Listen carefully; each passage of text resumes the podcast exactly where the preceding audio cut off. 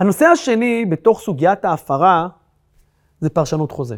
פרשנות חוזה זה אחת הסוגיות החשובות ביותר בדיני חוזים, כי הוא נוגע כמובן לנושא שעדיין עומד במחלוקת במשפט הישראלי, וגם עומד באחד הנושאים החשובים בכלל בדיני חוזים, איך מפרשים את מילות החוזה.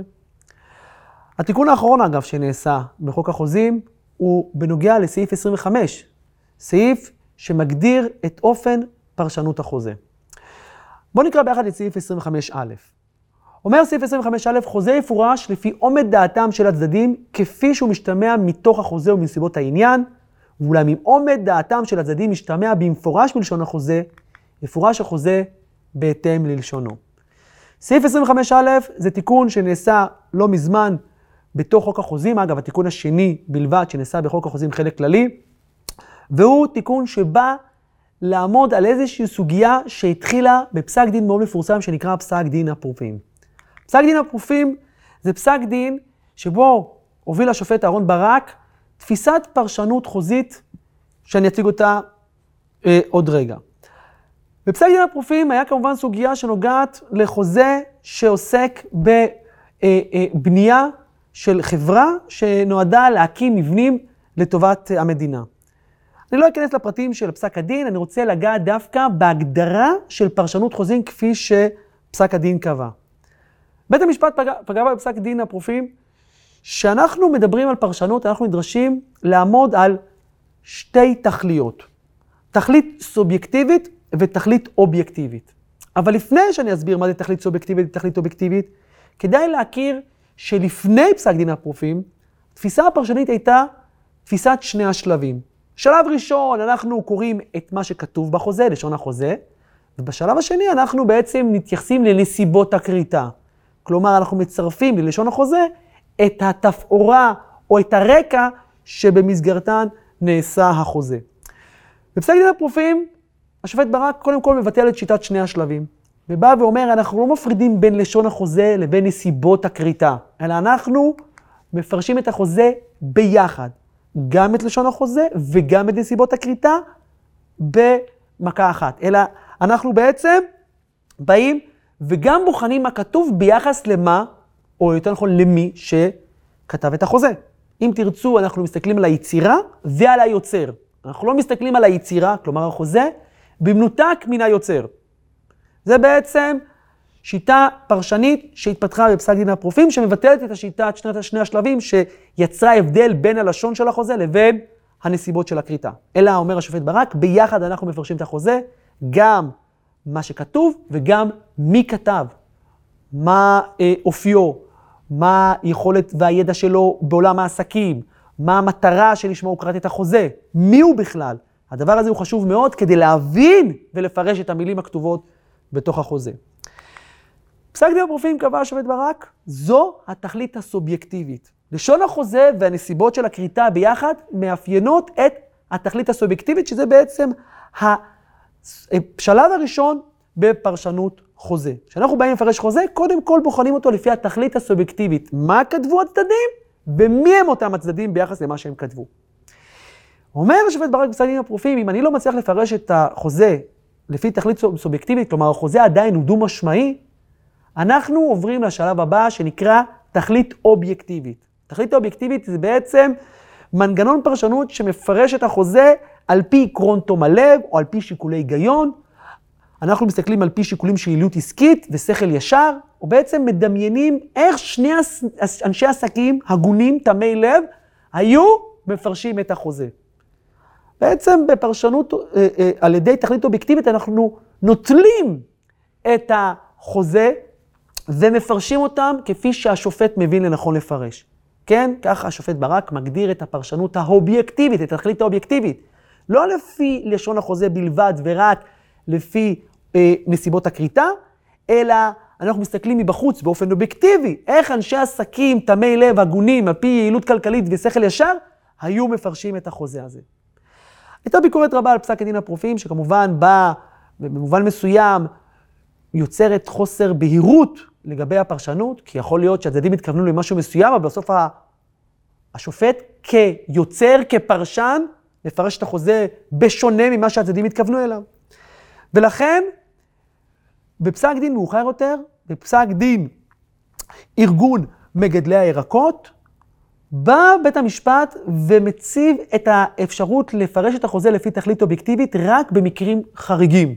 כלומר, צריך לפרש את החוזה לפי תכלית אובייקטיבית, מה כתוב ומי הם הצדדים מסיבות הכריתה, ורק במקרים נדירים, אם אין ברירה והחוזה עדיין דו-משמעי, אנחנו פונים לשיקולי צדק, יושר, היגיון עסקי וכיוצא באלו, מה שנקרא תכלית אובייקטיבית. לאחר מכן, המחוקק בא ותיקן את סעיף 25א, כפי שקראנו אותו לפני כן. נקרא אותו שוב. החוזה יפורש לפי עומד דעתם של הצדדים, כפי שהוא משתמע מתוך החוזה ומנסיבות העניין. בית המשפט בפסק דין מאוחר יותר, בפסק דין המוסד לביטוח לאומי, פסק דין מל"ל, בא וקובע שהתיקון לסעיף הוא בעצם בדיוק למה שהתכוון בית המשפט בפסק דין ארגון מגדלי הירקות. כלומר, אכן יש לפרש את החוזה על פי עומד דעת הצדדים, שעומד דעת הצדדים בעצם כוללת בתוכה את לשון החוזה ואת נסיבות הכריתה. כמובן שגם הפרשנות הזאת צריכה להיעשות בתוך המסגרת הלשונית, כמו שאומר הסיפא של סעיף 25א, כן? ואולם אם עומד דעתם של הצדדים משתמע במפורש מלשון החוזה, יפורש החוזה בהתאם ללשונו. כלומר, לשון החוזה זה עדיין המסגרת הפרשנית שבו בית המשפט נדרש לעמוד כדי, כדי לעמוד על הפרשנות המדויקת. אבל בית המשפט בא ואומר, מה שהמחוקק תיקן בסעיף 25א זה בדיוק מה שבית המשפט כבר קבע בפסק דין מל"ל. בפסק דין ביבי כבישים, פסק דין שניתן בשנת 2020, באה השופטת אסתר חיות, הנשיאה לשעבר, ואני קורא איתכם, מסכמת אולי את מהלך העניינים בצורה מתומצתת ומעניינת. אומרת השופטת אסתר חיות, ואני קורא אתכם ביחד, עקרונות פרשניים אלה אומצו לאורך השנים בפסיקת בתי המשפט, ואף אושררו בהרכב מורחב של תשעה שופטים בפסק דין מגדלי הירקות. לאחר שנכנס לתוקפו מספר 2 לחוק החוזים, הבהיר בית המשפט כי התיקון אימץ למעשה את השיטה הפרשנית שנקבעה בהלכת הפרופים, תוך הדגשת מקומה המשמעותי של לשון החוזה בתהליך הפרשנות. עוד הדגיש בית המשפט כי לא ניתן לייחס לחוזה פרשנות שאינה מתיישבת עם לשונו, וכי קיימת חזקה שלפי הפרשנות החוזה תואמת את המשמעות הפשוטה העולה מקריאת לשון החוזה. מסיימת השופטת אסתר חיות ואומרת, הלכת הפרופים קבע כי חוזה מתפרש על פי עומד דעתם של הצדדים, הנלמד מבחינה של לשון החוזה ושל נסיבות החיצוניות לו. זוהי התכלית הסובייקטיבית של החוזה. עוד קובעת הלכת הפרופים, כי רק במקרים שבהם אין כל אפשרות לאתר את התכלית הסובייקטיבית על בית המשפט המפרש את החוזה, לפנות לתכלית האובייקטיבית שלו. המושפעת בין היתר מעקרון תום הלב, משיקולי היגיון, יעילות עסקית ושכל ישר. כלומר, הטקסט הזה, אם תרצו, מפרש את כל המהלך שנעשה עד עכשיו בעולם המשפט הישראלי לגבי פרשנות חוזה. התחלנו מפסק דין הפרופים, שבעצם ביטל את שיטת שני השלבים וקבע שצריך לפרש את החוזה לפי לשון החוזה ונסיבות הכריתה, הוא כלל תכלית סובייקטיבית. אם לא ניתן לפרש לפי תכלית סובייקטיבית, אנחנו פונים לתכלית אובייקטיבית, לפי מה שנקרא עקרון תום הלב, שיקולי היגיון, יעילות עסקית ושכל ישר. בית המשפט חידד במהלך השנים שהפנייה לתכלית האובייקטיבית צריכה להיות במקרים נדירים, ולא כברירת מחדל או כלאחר יד, מיד לאחר שלא ניתן לפרש לפי תכלית סובייקטיבית. במקרים, כמובן, מסוימים אנחנו נידרש גם להכניס שיקולי צדק או שיקולי היגיון, אבל רק במקרים נדירים ביותר. כן קובע גם בית המשפט בפסק דין ביבי כבישים, שבעצם התיקון שנעשה בחוק לא שינה דבר, אלא בעצם רק גיבה גיבה, סליחה, את התיקון, את הפרשנות שבית המשפט נתן עוד לפני התיקון עצמו. אם נעמוד רגע על סעיף 25, נראה שסעיף 25 מוסיף עוד סעיפים קטנים חשובים. סעיף קטן ב' וסעיף קטן ב' אחד שנקרא לפניכם עוד רגע, עוסק במקרה שבו אנחנו נמצאים במקרה שהוא נקרא ללא מוצא. מה הכוונה? יכול להיות מקרה שאנחנו מפרשים את החוזה, או מנסים לפרש את החוזה לפי תכלית סובייקטיבית, ועדיין החוזה הוא דו-משמעי. אנחנו פונים לתכלית אובייקטיבית, ועדיין החוזה הוא דו-משמעי. למשל, קחו מקרה. בא עורך דין לקוח, וקובע איתו, שאם הוא מצליח לנצח בתיק, למשל באיזושהי תביעה כספית, הרי שהוא ישלם לו לצורך העניין סכום כספי מאוד מאוד יפה של 200 אלף ש"ח. כמובן, הלקוח חושב שמדובר כנראה בעבודה מאוד קשה, מדובר כמובן בעבודה שתיקח לו כמה חודשים, שלא לומר כמה שנים, ולכן מסכים לשכר טרחה. לאחר מספר ימים מגיע העורך דין ללקוח ואומר לו, ניצחנו בתיק. איך? מה זאת אומרת ניצחנו? הגעתי לפשרה והצלחתי לשכנע את התובע לרדת מהתביעה. אתה לא צריך לשלם 200 אלף ש"ח. הלקוח מופתע, כמובן שמח, אבל עכשיו הוא נדרש לשלם 200 אלף ש"ח. יכול לבוא ללקוח ולטעון, רגע, רגע, אני הבנתי בחוזה שאנחנו, אני נדרש לשלם לך רק אם אתה מנצח בתיק. אני הבנתי מה זה לנצח בתיק, מה זה לזכות בתיק. אתה מנהל דיון הוכחות, אתה מנהל פה סשן רחב מאוד של מספר חודשים, שלא לומר מספר שנים, ולכן אני מוכן לשלם לך 200 אלף ש"ח. אבל מתברר שאתה התכוונת לזכות בתיק או לנצח בתיק, כוונה לסגור את התיק, לא משנה גם אם ייקח כמה ימים. עכשיו, אם אנחנו נסתכל לפי תכלית סובייקטיבית, אנחנו נראה שהפרשנות היא יכולה להיות דו-משמעית. מה זה לזכות בתיק? אז כמובן, אפשר לומר, שמע, לזכות בתיק זה לזכות בתיק בכל מקרה. מה זה משנה אם זה יום, יומיים, מה זה משנה שנה, שנתיים? אפשר לומר, שמע, בהינתן שאני משלם 200 אלף ש"ח, כנראה מדובר בעבודה שיותר מיום, יומיים. אם אנחנו הולכים לשיקולי היגיון, מה שנקרא תכלית אובייקטיבית, אנחנו עדיין נמצאים בתוך הדו-משמעות. מהי העילות העסקית? מהו ההיגיון העסקי שבסיפור הזה? אפשר לטעון גם לכאן וגם לכאן. במקרה כזה אנחנו נצטרך כנראה לפנות למה שאני קורא לזה פנדלים. בסוף משחק כדורגל שמגיעים לתיקו, צריך לפנות לאיזושהי הכרעה חד משמעית. סעיף 25ב, ופה אני פונה לסעיף עצמו וקורא אתכם ביחד, אומר את הדבר הבא. חוזה הניתן לפירושים שונים, פירוש המקיים אותו עדיף על פירוש שלפיו הוא בטל. כלומר, אם אנחנו עומדים על כמה פירושים שלא ניתן להכריע על פי התכלית הסובייקטיבית או התכלית האובייקטיבית, אנחנו תמיד ניתן לפרשנות המקיימת. פירוש מקיים עדיף. למה? כי חוזים יש לקיים. אנחנו לא ניתן לפרשנות שמובילה לביטול החוזה. בדוגמה שנתתי, כמובן אין לי אפשרות לקיים את הסעיף הזה, אבל תארו לעצמכם שלמשל בסיפור אחר, יש איזשהו פירוש לחוזה שמוביל לכך שהחוזה הוא חוזה פסול, או חוזה עם פגם מסוים, שמוביל לביטולו, ופרשנות אחרת מובילה לכך שהחוזה תקף.